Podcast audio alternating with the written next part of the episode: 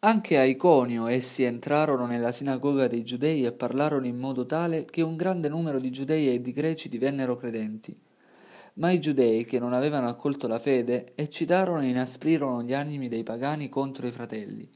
Essi tuttavia rimasero per un certo tempo e parlavano con franchezza in virtù del Signore, che rendeva testimonianza alla parola della sua grazia e concedeva che, per mano loro, si operassero segni e prodigi la popolazione della città si divise, schierandosi alcuni dalla parte dei giudei, altri dalla parte degli apostoli.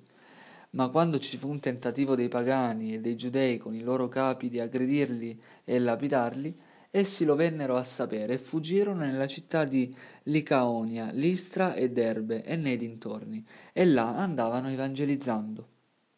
C'era a Listra un uomo paralizzato alle gambe, storpio sin dalla nascita, che non aveva mai camminato. Egli ascoltava Paolo mentre parlava e questi, fissandolo con lo sguardo e vedendo che, and- che aveva fede di essere salvato, disse a gran voce Alzati, ritto in piedi.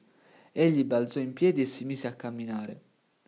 La gente allora, al vedere ciò che Paolo aveva fatto, si mise a gridare, dicendo in dialetto licaonio Gli dei sono scesi tra noi in figura umana. E chiamavano Barnaba Zeus e Paolo Hermes perché era lui a parlare. Intanto il sacerdote di Zeus, il cui tempio era all'ingresso della città, recando alle porte tori e corone, voleva offrire un sacrificio insieme alla folla.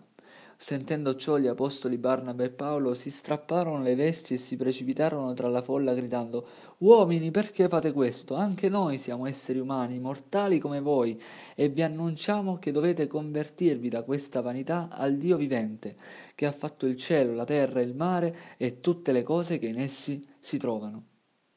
Egli nelle generazioni passate ha lasciato che tutte le genti seguissero la loro strada, ma non ha cessato di dar prova di sé beneficando, concedendovi dal cielo piogge per stagioni ricche di frutti e dandovi cibo in abbondanza per la letizia dei vostri cuori.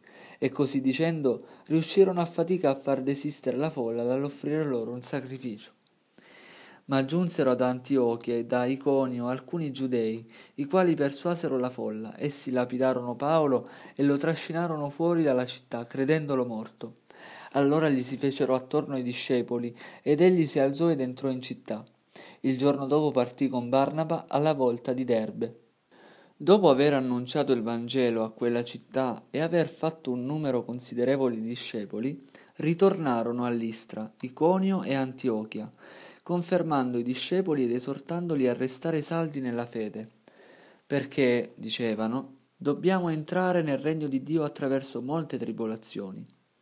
Designarono quindi per loro in ogni chiesa alcuni anziani e, dopo aver pregato e digiunato, li affidarono al Signore, nel quale avevano creduto.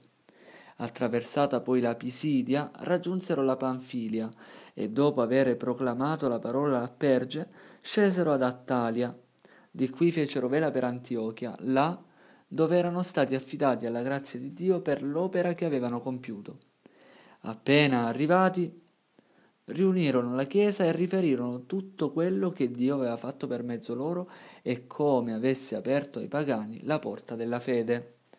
E si fermarono per non poco tempo insieme ai discepoli.